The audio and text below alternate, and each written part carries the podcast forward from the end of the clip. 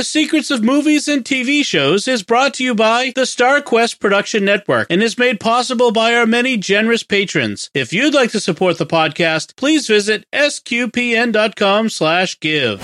You're listening to The Secrets of Movies and TV Shows. Hello, I'm Thomas Salerno, and you're listening to The Secrets of Fantasia, the 1940 Walt Disney classic that combines the best of concert and cinema to create an unforgettable experience. And joining me today on the panel are Kathryn Laffrey. Hello, Kathryn. Hello. And Victor Lams. Hello, Victor.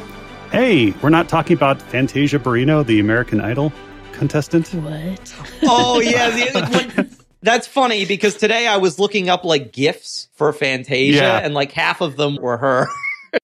Sorry to derail you there. no, that's fine. Half the fun of this show is, I think, being derailed on stuff. But be sure to follow us on the secrets of movies and TV shows on your podcast app of choice. We are on Apple Podcasts, Spotify, TuneIn, and iHeartRadio. And also you can follow along with the show on the StarQuest YouTube channel. And please do us a favor by sharing the podcast with your friends because we've got a lot of great movies and shows to discuss coming up very soon. And you can follow along on social media where we are at facebook.com slash StarQuest Media or on X, as we're now calling it, where we are at SQPN, or on Instagram, where we are at StarQuest Network. I don't know why it didn't occur to me to talk about Fantasia on this show earlier, but I just had Fantasia on the mind recently, and I'm like, you know what? That it's this is a good excuse as any to watch this movie again because Fantasia was on in my home a lot when I was a kid. I think my mom knew that if she needed me to sit down and be quiet, she could just put the VHS for Fantasia in and have two hours where she could go and do something else while I would be transfixed on the TV. But I haven't watched it a lot as an adult as much as I did as a kid. And I really wanted to rectify that. But uh, yeah, what are you, what's your guys' history with Fantasia? Have any of you seen it in theaters since because I know it was obviously it was in theaters since 19 in 1940 when it was made, but it's made the rounds since then a few times, right? Yeah, I saw it, I think, for the first time in the theaters in the mid 1980s, I think around 1985. My grandmother was an artist, an, an oil painter, and did a lot of paintings with mystical and religious themes. And so she took me to see it and it it just blew my mind as a kid. I remember my dad talking about trying to go see the 1969 release at the State Theater in Ann Arbor. At that time, Disney was building it as a, billing it as a psychedelic experience. Oh, and no. He said the the smoke of undetermined substance in the theater was so thick that he couldn't see the screen, so he left. but yeah, and then when Fantasia 2000 came out, I think it was a double bill with Fantasia and Fantasia 2000 at one of the IMAX theaters um, in 1999, I think it was. And I saw it again then.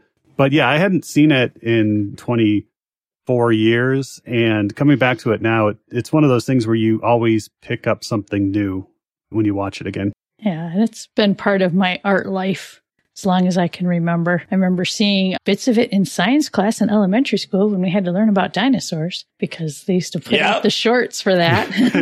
and then um, I'm sure I don't remember right off the hand when, but I'm sure I saw it in the 80s because I any time Disney got re-released, I had to go watch it. I used my little sister as an excuse to go with me. I was in high school then in art class, so big influence on me as an artist just seeing all this. And I love the fact now that I can stream it and just stop and enjoy it frame by frame. I know, right? I was actually doing I did that several times during my latest rewatch of just stopping and just staring at the screen. I'm like going, "Wow, this is it's just beautiful." Some of the animation, I don't know a whole ton about the technical side of animation, but I'm thinking to myself, this was 1940.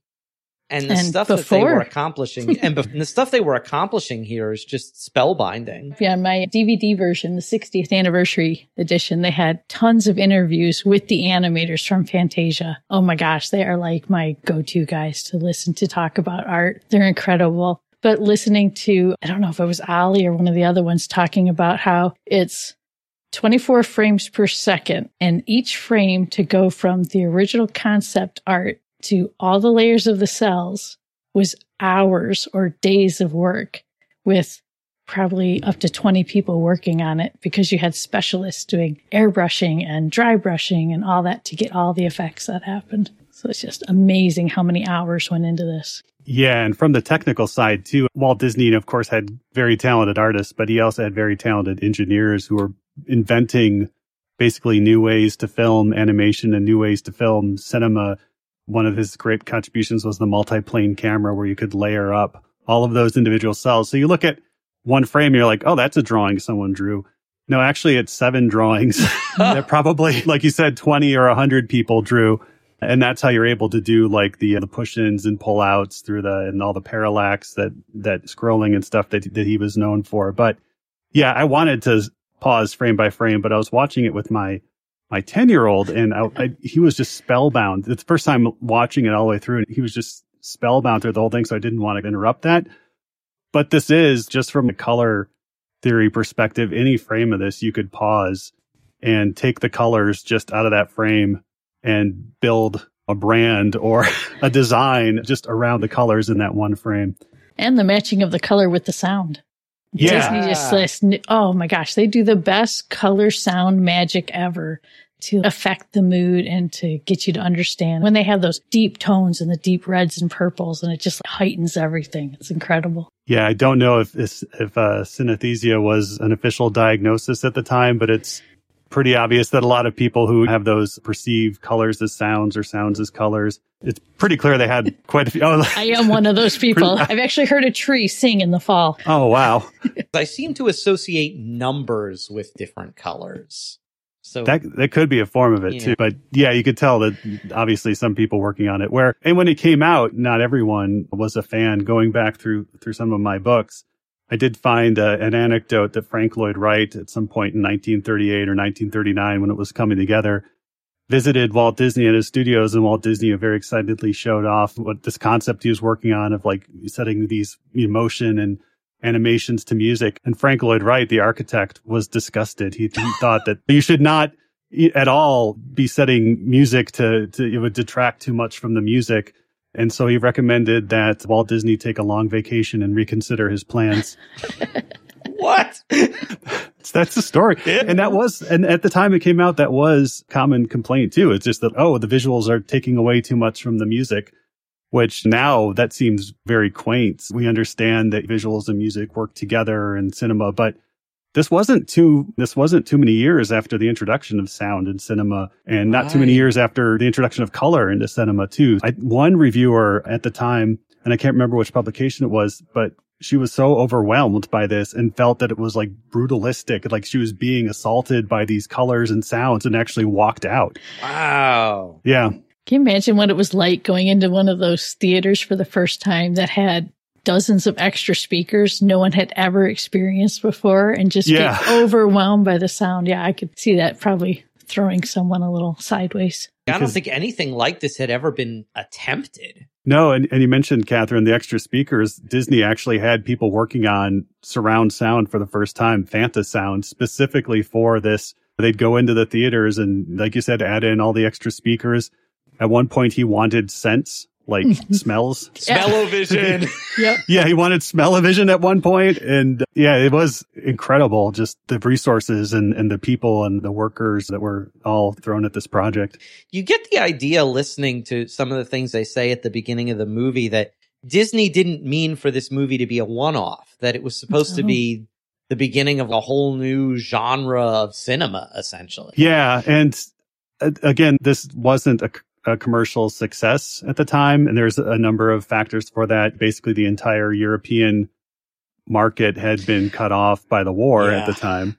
So you're missing out there. But yeah. And then they did revisit it with in the mid to late 40s with the Make Mine music and Melody Time. Mhm. But those were more around like popular music of the Andrews sisters and definitely not at this scale. Yeah, and I'm glad I went back. Mm-hmm. And it just for Yeah. me, like I said, it was on so often when I was a kid that it, it, it was more of a I wasn't I wasn't just experiencing the movie. I was also experiencing those kind of nos- nostalgic memories of just being a kid and just having this movie on. When I never became like a music person, despite how often I watched this movie. Okay, I've in high school, I did a, we had a Gregorian chant schola. And that's the only music thing I've ever been like associated with. But I, I even without knowing really anything about music or about color theory or anything like that, I could just appreciate how stunningly just beautiful this movie is. And just the genius of people, not just Walt Disney, but his entire team. He must have just assembled the absolute best artists and filmmakers in the world to do this. Yeah, I, I can't speak for how it was to work for him. I, yeah, I I've get the that was a, impression it wasn't bit of a thing. Yeah. but the results speak for themselves. Just in terms of the movie itself, the framing device that we're introduced to, I think is very effective. The movie opens and we're not immediately thrown into the world of animation. We get the curtain opening, if, if I recall, and we get the orchestra tuning up Yeah. for a good solid minute, maybe longer of just the various, we're introduced to the various instruments.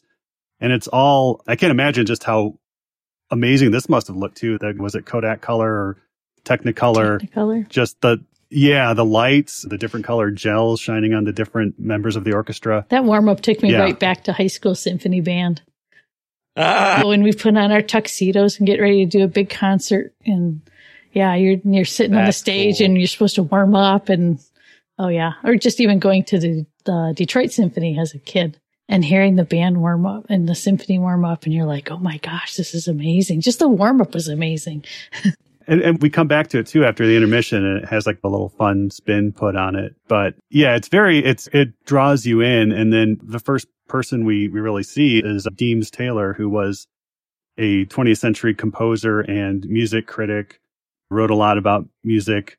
When he addresses the audience, us, and, and tells us wh- what we're about to see, which I thought was really cool. And he's there to, before each piece, say, okay, here's what you're going to see in this piece so that when you do see it, you're like, oh yeah. yeah, Which is funny as an artist. The more abstract things get, the more you have to explain them. If, if a picture's supposed to say a thousand words and you got to add a thousand words to explain your picture, you might be Mhm. going off the deep end. And the first segment is pretty much all abstractions, right? It's Or as box, Deems- yeah, as he calls it, absolute music. absolute He music. comes- yeah. Yeah, he comes up with this framework at the beginning, which I'm not familiar with. with. There's representational art and then, like you say, abstract art. And so he's acting as our concert program. You would read Yeah. and hear, oh, this is about the centaurs and the Pegasus. Okay. And how long is this one? Okay. It's over when Zeus does this, that sort of thing. But yeah, go, go ahead. Yeah. Because we, we're, we're thrown into it and we don't see any animation for the first eight minutes. Yeah. Yeah. And the, the first bit, it's Bach's, toccata, and fugue in D minor, which I've always associated this music with either Dracula or Phantom of the Opera. It just seems to be like culturally associated with those two figures that do famous thing, but it's, I com- for some reason, my brain completely forgot it was in Fantasia. and so I was pleasantly surprised by that. it's the warm up. It's Yeah. definitely the, the warm up act here, but it's as a keyboard player, it's very fun piece to play. Most of Bach is just fun to play because once you get it under your fingers, the way your fingers move, you could tell Bach was a keyboard player himself. The way your fingers move, it's just very like satisfying and, and gratifying. But yeah, as you say, it's been used all over Gyruss, the Konami video game from the 80s, used it heavily, but we're definitely into just the orchestra, the lights, and then things start to get a little weird. Yeah. They actually, what, tried to bring in, is it Oskar Fischinger as inspiration? Oh, and they just, I guess he's out there as far as his abstraction. That's why Dean talked about geometric shapes and color, because that's all that guy did. But Disney knew that would be a little too far out there. So you get the strings of the instruments floating by or the bow of the violins dancing along the clouds. Cause you can't just throw people into abstraction because you, you, you get lost. Like you said, this Yeah. is absolute music for music's sake or art for art's sake. What's a pretty selfish mode to be in? Because you Yeah. don't care about your viewer or listener when you're going that abstract because you're not trying to bring them to something more. You're just, oh, this is what I decided was beautiful kind of thing. But I like, I liked how Disney did a blend where it's a more dreamlike, a little more surreal. Yeah, we get the swooping, like you mentioned, the uh, the bows of the instruments all kind of marching along, and I I love how every time a note is added, like a bow is added, and then they just like dive bomb through the clouds, and then we get some really cool things where you could tell it was maybe filmed and the artists were, were using the reference, but of the strings of the instruments on the bridges, like rotating and coming at you in 3D. Mm-hmm. And I don't think Disney would do something this kind of 3D until maybe like the Great Mouse Detective in the 80s, where they were actually like hand drawing over computer generated cells, but it's very effective. And I read that Walt Disney, and who knows how serious he was, he actually wanted to make this like a 3D movie with the glasses and everything at one point. Yeah, obviously they probably scrapped that pretty early on, but it's really stunning because you're not really expecting anything from the 1940s to have that amount of like perspective and 3D and, and stuff. The amount of work that the animators do looking at and filming real things to get their ideas Yeah. for any cloud or smoke effect. I guess they said that they were out in the lot playing with blowing things up or burning things in trash cans and just getting different. They would take like high contrast footage and then work on colorizing that to be a layer of one of the layers within each like cell of the movie. Yeah, that later on, I think in the Rite of Spring, when they're like doing some of the evolution things and they're doing like the kind of wash, like billowy kind of dust cloud effect and stuff. Yeah. Yeah. And you're like, okay, that isn't drawn. That's film that they've Mhm. colored. But yeah, this now you can think of it as like a visualizer. Ever since the days of early Windows, we've had music visualizers where you play your MP3 or WMA files and Yeah. it draws lines on the screen and stuff. And I'm surprised maybe somebody's done it. I spent a, a lot of time kind of playing around with those from a software perspective in the late 90s, but I'm surprised no one has actually like recreated the Fantasia Bach toccata in, in fugue and D minor as a visualizer for your own music. That might be a fun programming project for somebody. The, and the next section is more of music that I guess more people would know. It's the oh. Nutcracker Suite by Before Tchaikovsky. we jump ahead, there's one Yeah. thing. There's a Catholic reference that we need to get to in the images Oh. of Toccata, and it was partway through when you start hearing these crescendos of sound, and you'll get these bright images coming up, and they're Gothic arches. Oh yeah, the stained glass yeah. windows yeah, and, and they're form. Yeah. showing them in in groups of three, so we're Yep. getting that strong Trinitarian reference. There's all these little moments of that where what art is really supposed to do is point you to that source of beauty. And it's, you can't get away from it. You can try to be as abstract as you want, but Mhm. you get those Yeah. elements in there and it's, there's a source of beauty. And just seeing Leopold with his hands just throwing those up into the air was awesome. Oh yes, we should mention Leopold as, as well. Leopold, St- uh, St- Leopold St- Yeah. Stokowski. Stokowski. Yeah. Yes, sorry. The conductor. Easy for you to say. Yeah. Yes. yeah, the conductor. But yeah, he actually, when he first Walt Disney reached out to him, he reached out to Walt Disney. He said he was he would do it for free. That's not what they agreed on. They agreed on several tens of, if not hundreds of thousands of dollars for his involvement. But yeah, and so of course he walks out, and I, I turned to my ten year old. I'm like, on that Bugs Bunny cartoon where all where they're all going like Leopold. Oh, I was like, yeah. that's him. Yes. That was what, Oh, only wow. eight years later that they yeah, did that. yeah. So obviously, a very conscious Fantasia reference on there. I'm sure all these animators were just like always wanted to reference one another's work. I'm sure they were all fans of what each other was doing. One thing I wasn't aware of is that the our I'm forgetting his name already. Our our guide to Deems Taylor. James Taylor, yeah. He says nobody performs the Nutcracker Ballet nowadays, and I'm like, that's news to me. I'm like, really? I think Fantasia may have changed may have that. changed, Yeah. may have been the thing Yeah. that brought it back. Yeah, because we have the Nutcracker Suite, which I guess is like a medley of some of the more famous pieces of the because it's a lengthy ballet, I'm sure. But Yeah, the Nutcracker Suite, I think, is when she's being presented by the gifts or something, and everybody's bringing out their presents, and the presents are all these like ethnic types doing their dances. yeah, because there's did there's the different dances have names. I actually saw this when I was like- looking. There's like the there's the Russian dance, there's the Chinese dance, there's The Arab dance, which we get a sexy goldfish. Oh, That yeah. part, a part was the Arab dance. Yeah, that was weird. because it's supposed to be like a veil dance, like the dance of the seven veils, where the fish's tail is the is the veils. It doesn't really work that well. I think it's the only part of the opening that that doesn't work for me. But we get the fairy sprites of the different seasons. Right. doing Nothing about and the it- Nutcracker here. He's been Nope. excised. And it's, I feel like this mu- the Nutcracker sm- suite must be, and I don't want to get too deep into this, but what the silly disclaimer that you have to sit through at the begin, when you watch this on Disney Plus, they make you sit through about 10 seconds of a disclaimer being on the screen, which, you know, says that there's Yeah. going to be hurtful material. negative it, yeah. portrayals that are harmful. They were wrong then, they're wrong now, but in the interest of yeah, kept, really? What are we even talking Well- about? And when, yeah, I'm like, it has to be this part. Well, there's a scene cut from uh, uh, the later segment.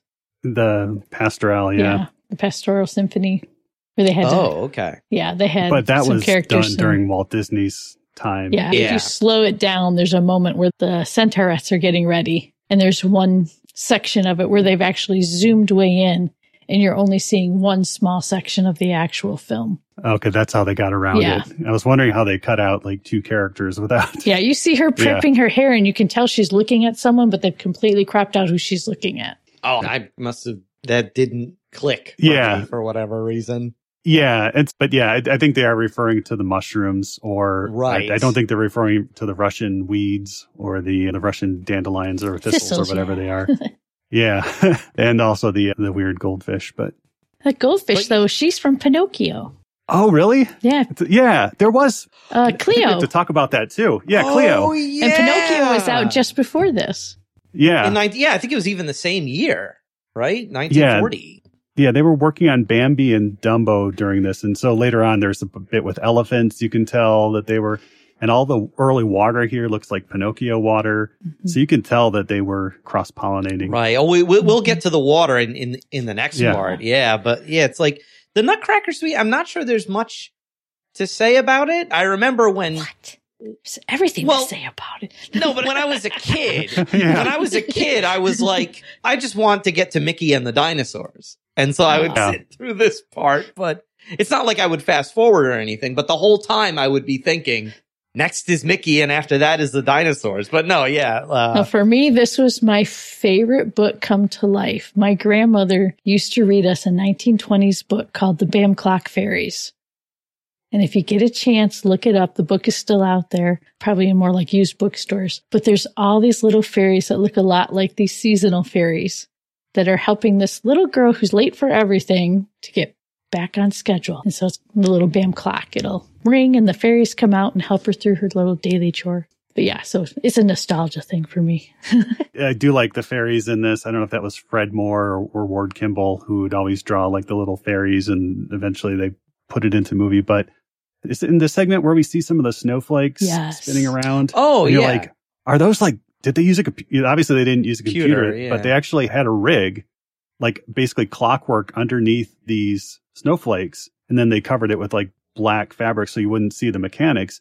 And when they're actually, those are actual, uh, a, a mechanism spinning those things as they film them. So really interesting. Yeah. What they're able to do. But yeah. So I think it's fine. The, the mushrooms, if, if that's the offensive part, I guess they were inspired by the Three Stooges, like the comedy antic. Oh, Yeah, like just running around. But what's if you watch it, it's like mind bending because you think that there's like a short, a tall, and then a normal sized mushroom, and you're trying to watch it, and then the mushrooms like change size and shape as they run around. Yes. Mm-hmm. And so it's an optical illusion. It, it breaks your brain a little bit.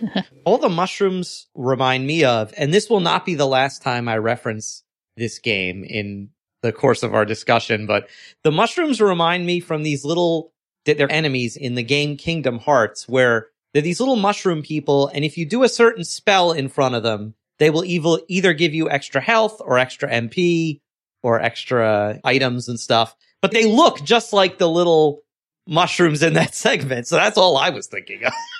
Ah. yeah, I loved how the fairies would change the seasons.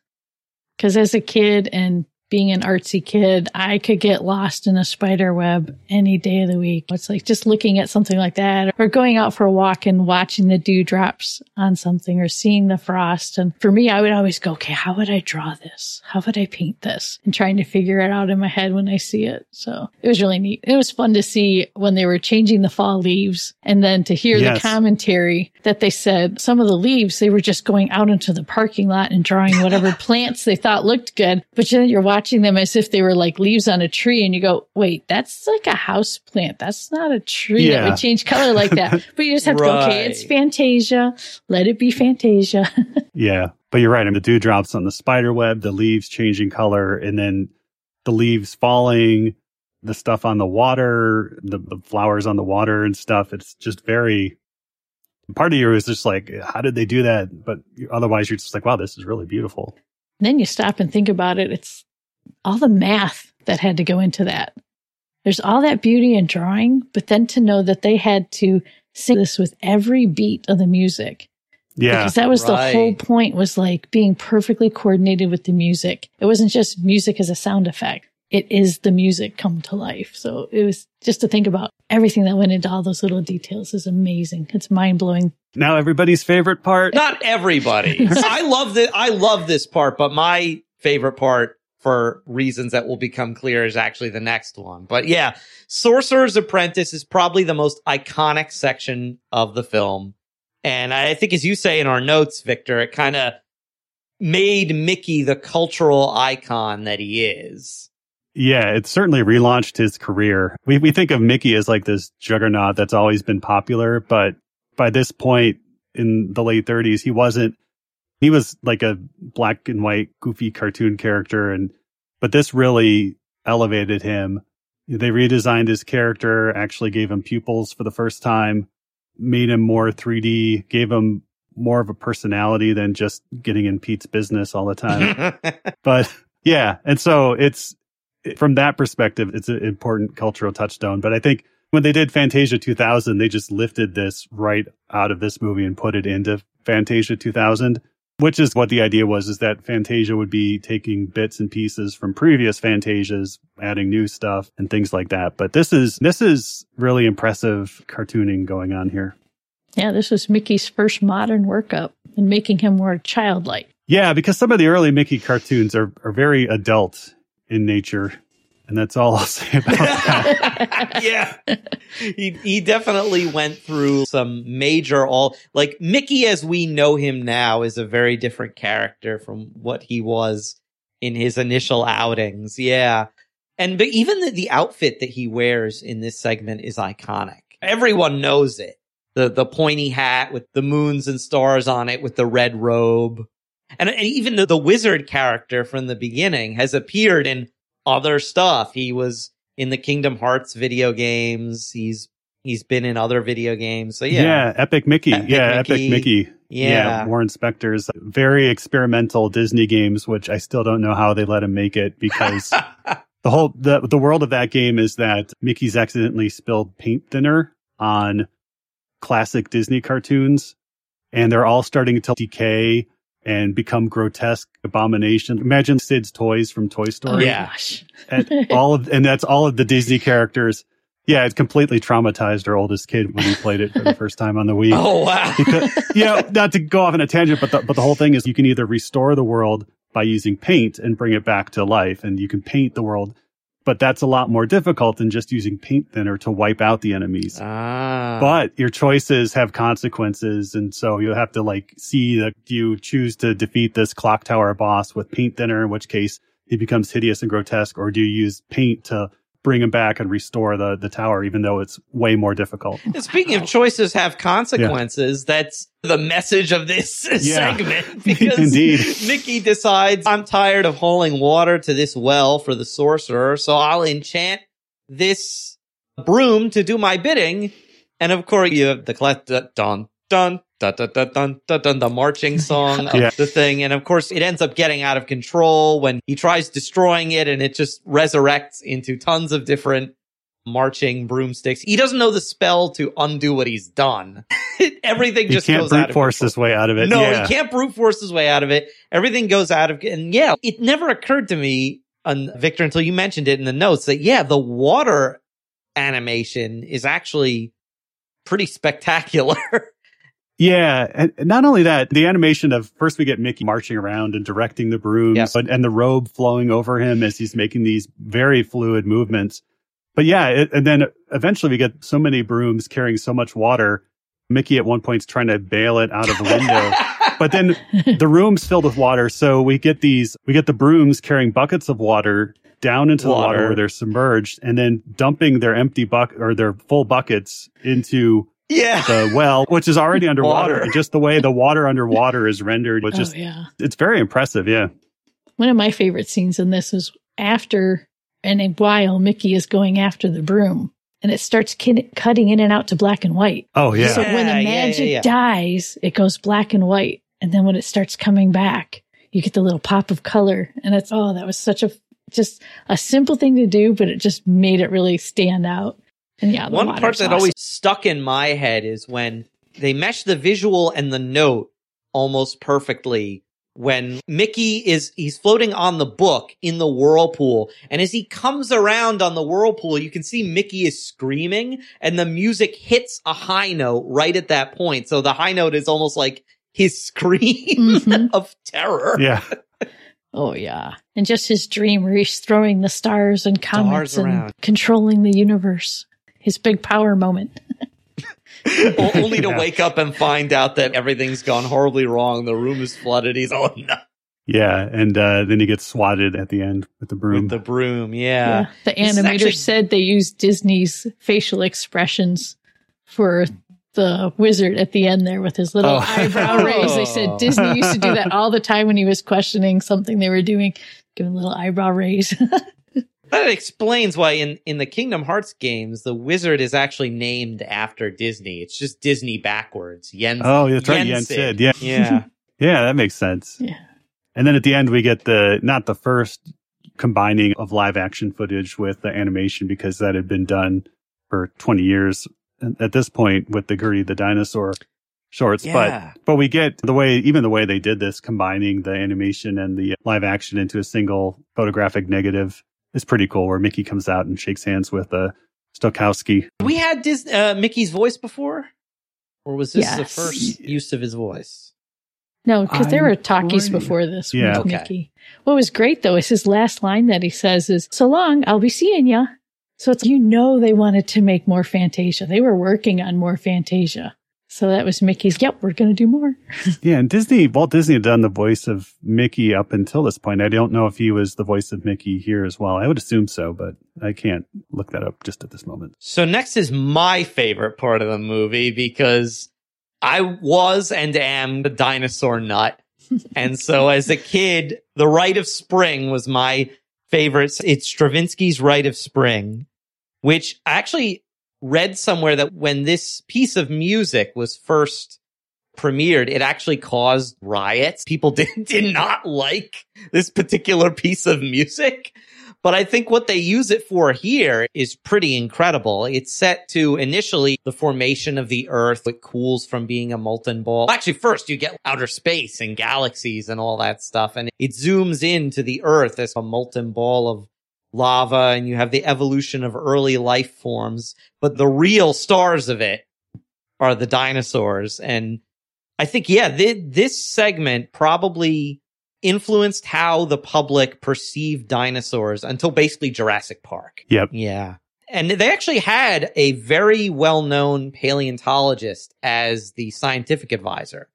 It was Dr. Barnum Brown of the American Museum of Natural History. He's the guy who actually named, no, he, I'm sorry, he didn't name Tyrannosaurus Rex, but he discovered it.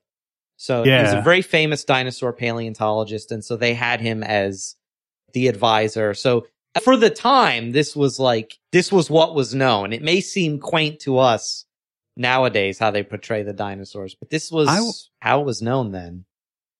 Yeah, I was very impressed coming back to this now because I, I don't know if it was this or other things that you saw at the time where like dinosaurs just look completely ridiculous. It wasn't this though, because the dinosaurs were pretty on model for Mm-hmm. at least the books I had as a kid growing up in the 70s and, and 80s, which is where my idea of dinosaurs came from. Just to go back, we do see the creation of the cosmos, and I guess it even in, involved Hubble, the telescope guy, for as another scientific advisor, and went up to observatories to view comets and stuff to get the. But even the spinning galaxy at the beginning that you fly into, and I don't know if this. There, there's some note I read where they lost the original footage, but they had used it in something else, and so now the restored version uses the footage from the because Disney would they'd reuse stuff from picture to picture, but just the spinning thing, it looks as good as or even better than the intro of Star Trek: The Next Generation, Yeah. where they actually were using like ILM computers to render this. Yeah. Because they are using that seven layer multi-plane camera, you get close up stars that are rotating at you faster than the stars in the background, and yeah, just this the galaxy that's it's maybe 15 seconds at the beginning your eye now you just take it for granted you're like oh yeah i've seen that on all the science fiction shows but just at the time And I like the little microscopic organisms too. Yeah. We, there, there's one fish we follow that is, as the fish itself evolves to walk on land. Right. Turns into Um, a so like- and Yeah. crawls up onto the land. But we follow it as like its little fish buddies are being eaten by weird jellyfish and other fish. And, and then it, What's fascinating is I wanted to put this in context. What else was going on in the world? And I actually searched paleontology discoveries 1930s just to see what was going to happen. First thing that comes up is a Smithsonian article about a discovered living fossil and some woman who was just going through fish nets. I think she was in Africa somewhere. South Africa. South yeah. Africa, yeah. And she's just digging through and she comes across this what is this monster fish? I don't even know. Coelacanth. That's it. And Yeah. was just shocked. And it shocked the world just that she had oh, this. oh wow. This thing was monstrous and it This- looked yep. exactly We like fossils. Yeah. like our, yeah, and our, like our little fish in this show. And I, I'm sure Disney's group was paying attention to that enough to know this is so popular that they had to put it in there because it looks exactly like it. It's got the little fins that look like they could walk on land and everything. It's really neat to say, see the way they tie it in. And then again, this is where the Disney artist had the most fun coming up with ways to illustrate things like the smoke coming out of the volcanoes. They mm. said Oh, that they actually dumped cans of paint into water and filmed it and then flipped the film upside down and made it high contrast for them to colorize it into the smoke that comes out the top of the volcanoes. Oh, wow. Yeah. And then the lava in this behind the scenes footage, they show one guy playing with this vat of mud and bubbling it up with air and stuff. You see these huge popping bubbles of mud. And that was how they came up with their lava bubbles. I thought it had a muddy consistency to it. That makes Yeah. total sense. There's a lot of mud. I just love Admit. their Imagineering. Though that's the big Mhm. catchphrase with Disney now that they, that has always been there, always coming up with new ways to make something into a fantastic image. And you could definitely tell too how it had even an influence on later animated movies. I don't think The Land Before Time would exist without this segment. Oh, it No. an There's so many yeah. visual similarities, even in the way some of the dinosaurs look and the kind of moody atmosphere and the darker colors. One image that seemed to really stick with me as a kid was the extinction scene where all the dinosaurs march off into the desert looking for water I mean, their death and their death yeah. march because I use and I still have photographs of me doing this. When I was a small child, I would recreate that scene on the floor of our kitchen. I would take all my dinosaur figures and line them up and have them march across the kitchen as if they were marching into the desert. Oh, So that for for whatever reason that image stuck in my brain as a kid. Mhm. And it's interesting seeing ye- the difference between how it ended up in the film and then they actually showed sketches in the making of featurette and the dinosaurs were a lot more real and hard edged. But it looks like they softened them Oh, up okay. just a little bit for this. So it's like Tyrannosaurus Rex, the sketch, oh my gosh, he was frightening looking. So it's like they made him a little cuter, I guess you could say, for a Cuter. terrible lizard. yeah, no, they do have like their mouths are like kaiju mouths. They have Yeah. these kind of more sculpted, cartoony looking like mouths and muzzles Yeah. and stuff. We do get that very kind of shocking battle between the Tyrannosaurus and the Stegosaurus, right? Where the Stegosaurus is like, "I'm going to hit you with my tail," and then Tyrannosaurus is, "Nope, I'm going to break your neck." Yeah. And that's what they, yeah, and that's very, and then of course, as they all, as the dinosaurs are all like digging around in the mud trying to find anything to eat or anything to drink. And here they speculate that there were droughts or earthquakes that killed them off. And the earthquake scene is very cool too. You could tell that had a big impact on, especially it looks Japanese animators of the 60s and 70s, Mm. just the fluidity and the sketchy, not sketchiness, but it looks sketched as the earth is like cracking. Right. Yeah, and so then you have all these dinosaurs basically, and then they don't reference our current extinction theory, which is an impact from an asteroid or comet, is what probably killed off Right. the food supply and made life impossible for anything that weighed more than a couple of kilograms. But Yeah, that theory well, that wasn't I think really developed until the 70s. when they found the the impact, the crater, impact probably. crater. Actually, before that, they had found the layer of iridium in the Earth's Oh, crust. okay. A very Oh, high okay. concentration of iridium right around the time the dinosaurs go extinct. And they're like, there's only really one way we could get this high concentration of this element, and that's if a really ma because it's common in meteors.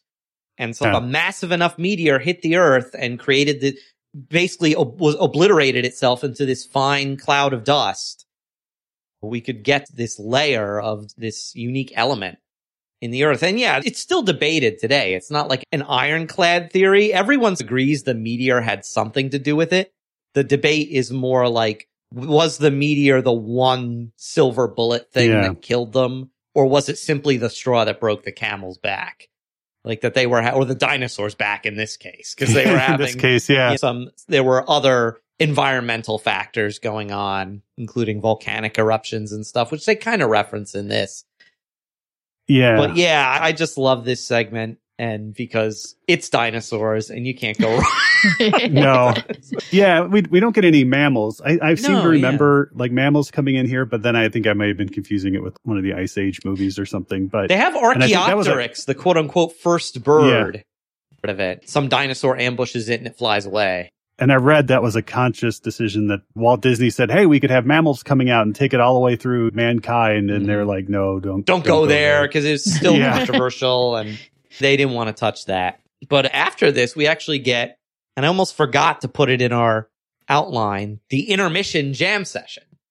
Mhm. Yes. So they say, we'll take a 15 minute, Deems comes out and like, we'll take a 15 minute intermission. And I was like, oh not- no, is it really 15 minutes? And then In some, in some movies, like when you watch them, I don't know if it's Dr. Zhivago or some of the Mhm. old movies, they actually had like whole overtures. Well, they're not overtures, but intermission pieces written. Sound of Music did too. inter- yeah, Yeah. you get the full intermission now if you watch. But this one, no, it's, they just go to the RKO radio picture screen and then they're back in a few minutes.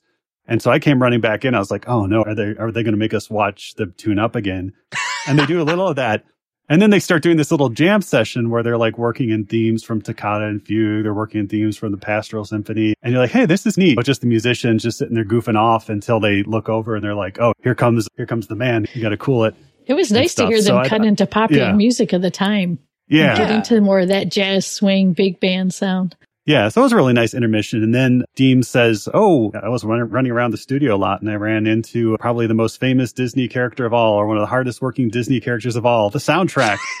and he brings them out. Yeah. And it's, if you've spent any time looking at, as I'm looking at right now, audio waveforms and, I you know, thought of that recorder, too. Yeah. Yeah. which we get that from oscilloscopes. That's how we originally viewed electricity and any sort of energy like audio. And so we get this really cool vertical kind of oscilloscope readout as different as the soundtrack shows what different instruments look like.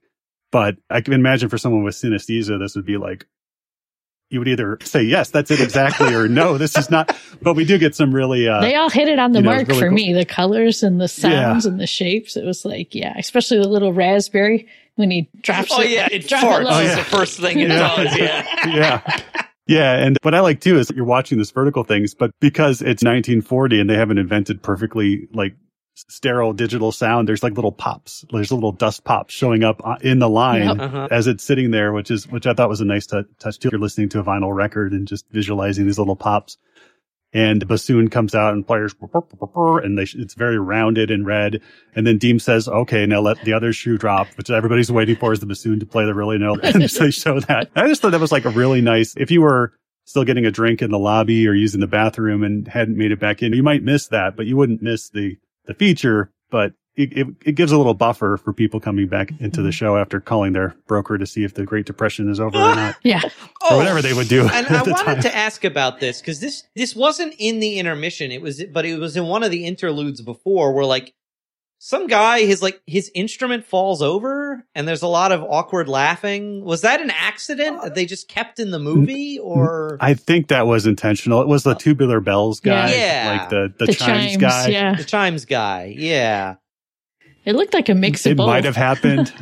yeah. because it, it doesn't It seem have- like it, it serves any purpose. And I was like, was Yeah. It might have happened during one of the rehearsals and they said, Oh, that'd be funny. Let's put that in the movie or that was my theory? Yeah. Because even Deems looked Yeah. surprised. He was Yeah. thrown off by what's going on. Everybody looks awkward. I'll have to look that up. Yeah, when Stokowski was recording this, it was really interesting the way he would have people come into the studio at midnight because he wanted all the musicians to be like really wired and stuff. And so he would record from like midnight to 3 a.m. Whoa. these sessions. Yeah. And yeah, it's really, it's really interesting. Like I said, if you start to go down the rabbit hole with this, Yeah. like there's a lot of really Yeah. good trivia. So I'm very envious of your, your commentary DVDs Oh my and featurettes. It was like the one reason why I switched over a lot of my VHS tapes that I had bought like pre kids to the DVDs was they all came with commentaries and behind the scenes. And growing up, I always wanted to work for Disney. So it was my way of feeling like, oh, I'm like part of the gang, get to meet the Yeah, artist. get the Yeah. inside story. Yeah. yeah. So next we get So- Beethoven's Sixth, which is the Pastoral Symphony, which they have set to kind of Greek mythological visuals. And I caught like Yeah. a few almost like visual cues that would be used later in the Hercules movie. hmm I know. So Yeah. like Zeus himself was pretty much identical to the way He's he Rip looked. Torn Zeus in, in the Hercules movie. yeah. Right. And, little Pegasus. Pegasus. Yes. Yeah, the big Pegasus looks almost exactly like the way he looks in Hercules. Yeah, I thought that was Yeah. neat. And one of the fawns may have grown up to be Sid or whatever the guy's name. oh, Phil, Phil, Phil. yeah, Phil, Phil. Phil, that's it. Yeah, not Sid. yeah. He lo- he's mm. like a Sid though. He seems like a Sid. yeah, yeah, Sid, Phil. But no, in, in this, yeah, the Pastoral Symphony is about living in the country and stuff. And they even acknowledge that we set this in Greek mythology because we thought it would be more interesting. And it is. And this is, I think, the first place where they had to be aware of the Hays office because this was post code. Ah, yeah. Originally, the Centaurettes, the Centaur's girlfriends, they referred to them as the Centaurettes. They didn't get their little garlands that covered them. They were completely topless the entire time. And they quickly said, we need to dress them up a little bit. And the centaurs themselves looked a little bit more physically imposing too, as I understand before. They, now they look like there's a Warner Brothers cartoon called the Dover Boys at Pimento University. And if you haven't watched this Warner Brothers cartoon from the 40s, it's, it's because it's not on any of the compilations. It doesn't have Bugs Bunny in it, but it's probably one of the most masterful Warner Brothers cartoons. But it, it's these very square, proper, like college lads from the twenties. They're very clean shaven and they run around and they try to save the, their girlfriend. And that's what the centaurs look like in this. They've been like sanitized and cleaned up and they look like preppy 19, 1940s college kids. I expect really them to have like football that. jerseys. yeah, yeah. It was funny. One of the uh, animators says the one thing we did that we wish we didn't do was when we were trying to get the the walk and the march for the centaurs. We were just out there dancing around, pretending like we were horses. And he goes, "We could have just got a real horse." And had it dance Oh, around for us, and we would have had much better movement of their legs. It's like they look so clumpy and heavy to us. Yeah, I- there's yeah. You mentioned the horses walking the centaurettes. Very interesting, and this is one place where I wish that I I would have gone back and rewatched it like frame by frame. But I think I would have gotten strange looks from my family because the centaurettes, when they walk towards the camera, they're like they're doing that 1940s model, not really a runway walk, but like that hip swinging, and then oh, it is so Vogue Like and McCall from the 40s. Yeah. And then you could see the animators realizing, wait, they have hind legs too. We need to animate. And so you could see them. I don't know if it's, if it works or not. Cause like I said, I didn't go back, but like them walking very hip swinging, but then the hind legs following along. And so it's something to, to, to check out again. But yeah, I think this is probably like my favorite, one of my favorite segments. I like the music the most.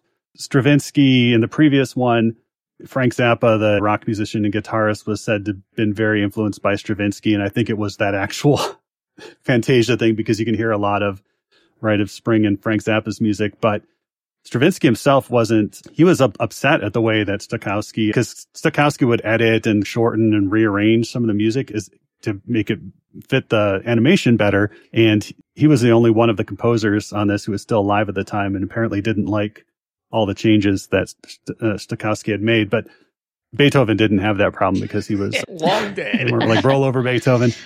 No, but yeah. And so we get the cherubs flying around, helping the centaurettes get ready, the fawns, the, the pegasuses, which, which I thought were really nice.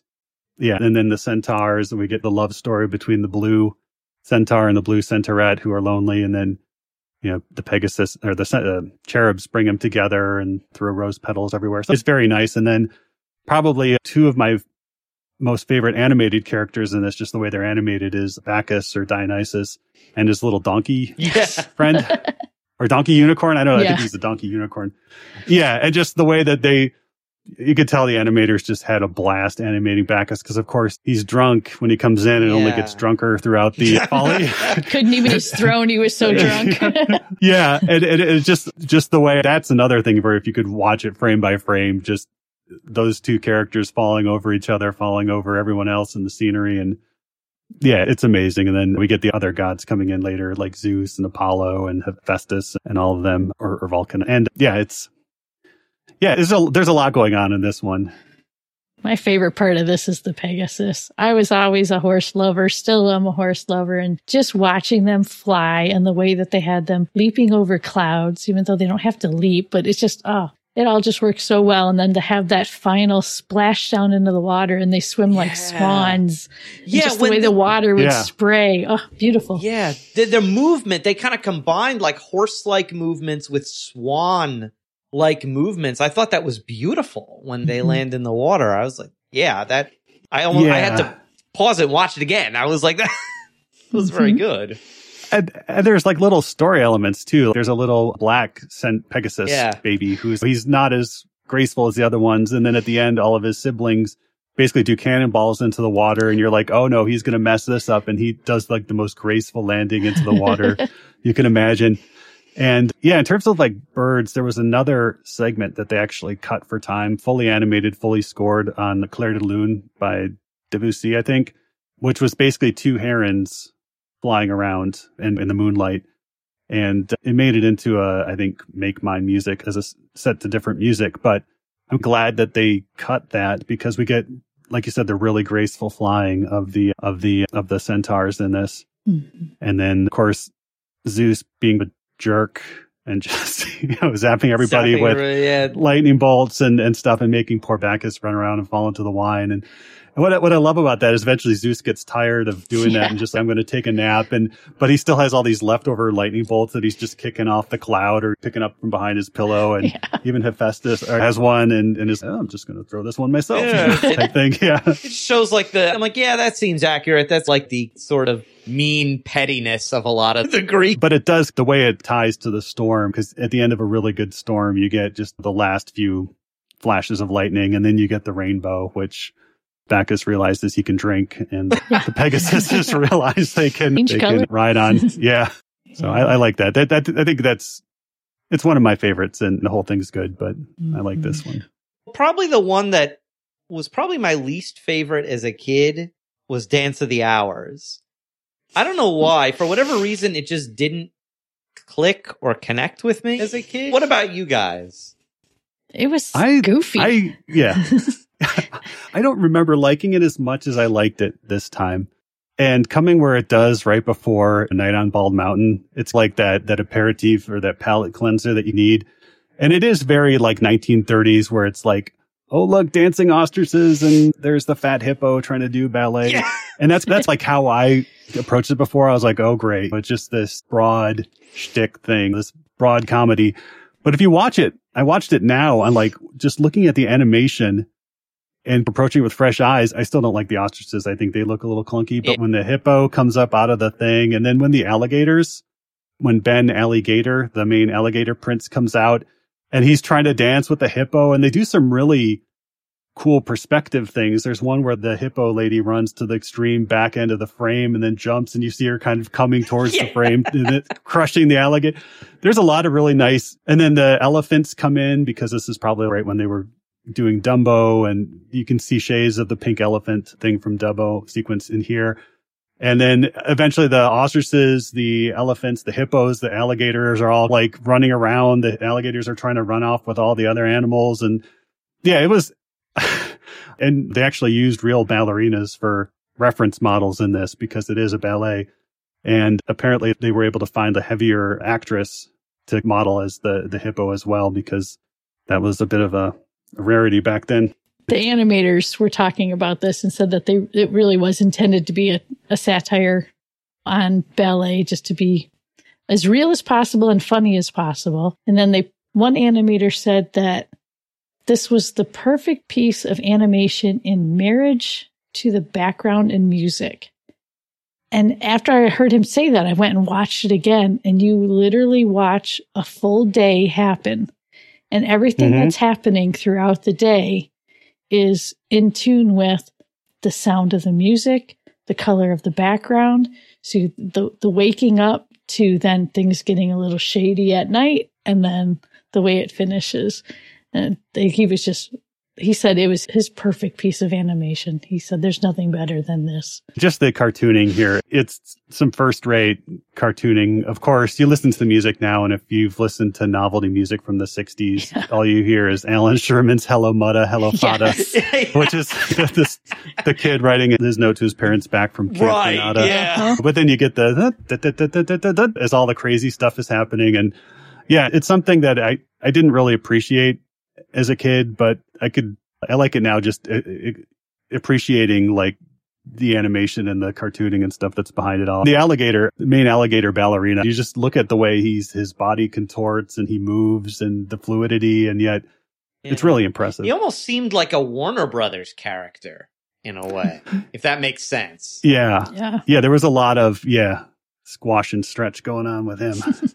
I loved when he was twirling the hippo. It's like leaning back as far as he can to hold her and then twirl her around. Such a contrast in size. Yeah. yeah. And from there we go, Deems comes out again and tells us this one might be a little scary for the kids and it might completely give them nightmares. no, he doesn't say that. No, but- yeah.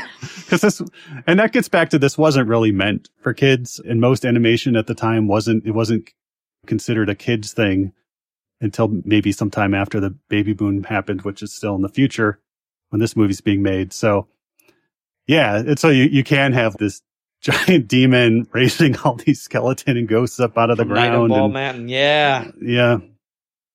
Yeah. And you think, like, it's funny. Like, I don't think this really scared me as a kid. And I was a sensitive kid, but for whatever reason, Night on Bald Mountain did not frighten me. I don't remember being frightened by it. But I, I think maybe because, maybe also because of how it ends, because it transitions into the Ave Maria. But watching that demon play with the souls, especially the ones he Oh, was yeah. dancing in his hand. Right. Man, as a Catholic adult now, you look at that and go, "Oh Lord, have mercy Yeah. on me." and then he crushes them after having them Yeah. dance for him. He just squashes them like insects. Yeah, and then you see them Yeah. morph from beautiful women dancing into animals, into demons, and then he just yeah. throws them into the fire. I'm done playing Yeah. with you now. Yep. Yeah. It was like, perfect to watch on All, uh, All Souls Day.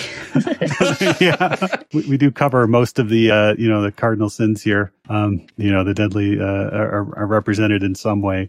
The first section where you get the spirits coming up out of the ground, it looks a little dated now Mhm. because they're not animated. They're just drawings that they've applied like some warping through like the camera lens and stuff too as they come out. But, but then once they do start getting animated and they're animated with this, either it looks like chalk or maybe white charcoal, charcoal and gouache and stuff. And it's definitely very striking. And of course, the demon, they refer to him as Satan in the intro, but later you see him referred to as like Cernabog. Chernabog, yeah, because he, Chernab- he was also a boss in Kingdom Hearts 1 in the final world. Yeah. Fight this guy. Yeah.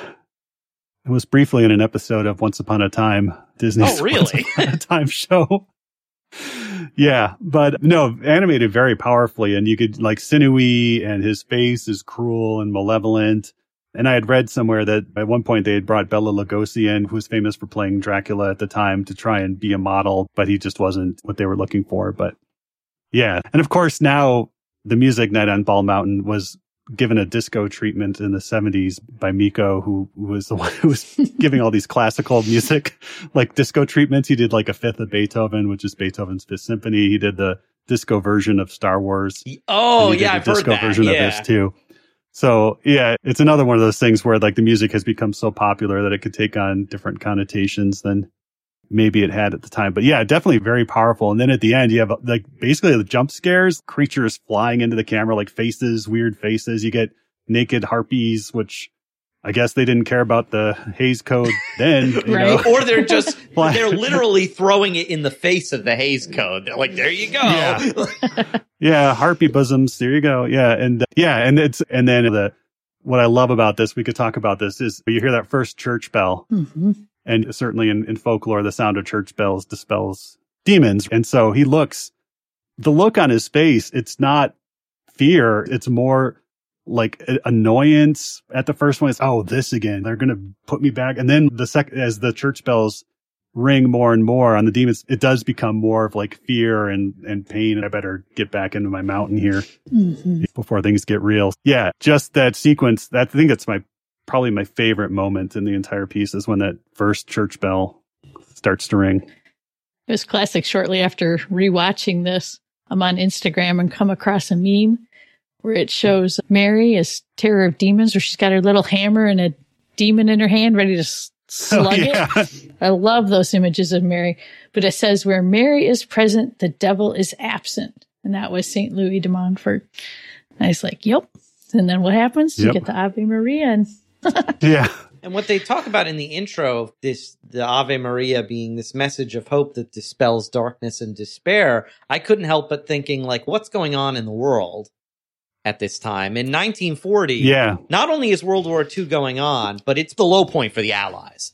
Yeah, the Battle of Britain had been going uh, on. France uh, is out; they're yeah. done. America isn't in in it yet, but will be. And at this point, the Axis is ascendant. Like that message of hope in the midst of darkness was probably a message that people needed to hear. Yeah. And it's an interesting choice too. We'll, we'll, get to the music. This is, I think, the only point in the movie where we hear like human voices is the choral here. And then we have the soprano solo singing the Ave Maria, but it's not in Latin. It's not the German version that, that Schubert would have used. It's not there's another English version he wrote, but this is actually written specific. The lyrics were written specific for this movie by Rachel Field, who I guess I don't know much about her, but she was a children's author or something. But she wrote three verses for this. You can look them up, look up Rachel Field Ave Maria Fantasia, and you'll get all three verses. We only hear one here, but it's pretty sound hymn. And I'd, I'd like to see this kind of come back more and, and people uh, adopt it as, as well. But yeah, music musically, it's very interesting. Beautiful soprano voice here singing it. And it's all one continuous shot. It's not, we don't get animated characters running around doing antics or bright flashes of color. It's a processional. A procession, right? yeah. People with yeah. lighted candles. Very simple, but very moving and very powerful. Mm-hmm. The animators talked about how difficult this shot was to do, that it was six continual days and nights filming nonstop wow. and that it ran the entire 154 feet of the studio to get yeah. all because you would have the all the painting like laid out like that one continuous shot where they're walking that that isn't okay put in the next frame put in the next frame. It's one big painting and you have this huge rig tracking across it and it took them four tries, right? Did they, because the first try, and it took them like three days or whatever to do this first try and it, they didn't like it. So they tried it again, but had the wrong lens on the camera, tried it a third time and there was an earthquake that like jostled the thing a little bit. It just threw it off just enough and they had to start all over. They tried it the fourth time and it was again one of these. It took them a full day to, to do the shot. And it was literally the day before it was premiering in New York. So they took the film canister, jumped on a plane, flew from Burbank or wherever to, to New York. They editor there spliced it into the film four hours before the premiere. Wow. At least that's the, yes, at least that's the story. But yeah, so it is. Yeah, now you're like, okay, I just have the drawing on my computer and I'll just nudge it over a little bit each time. But now there it is. It's actually like with this huge rig. So any sort of jostling or anything would make it look jittery and mm. yeah. And it's so beautifully done. The transition that they did from the trees and then going across the bridge made me think of I think it was St. Catherine of Siena talked about Christ being the bridge across the water. And then here again we have the three Gothic arches symbolizing the Trinity. Yep. And so you're getting that very strong Catholic theme. What was crazy to hear was that's not the original visual for the ending of this. Is that it was supposed to end where the trees actually morph into a cathedral and you zoom in closer and closer onto a stained glass window until you are face to face with an image of Mary and Christ. And it was funny to hear the commentator say that concept wasn't going to work.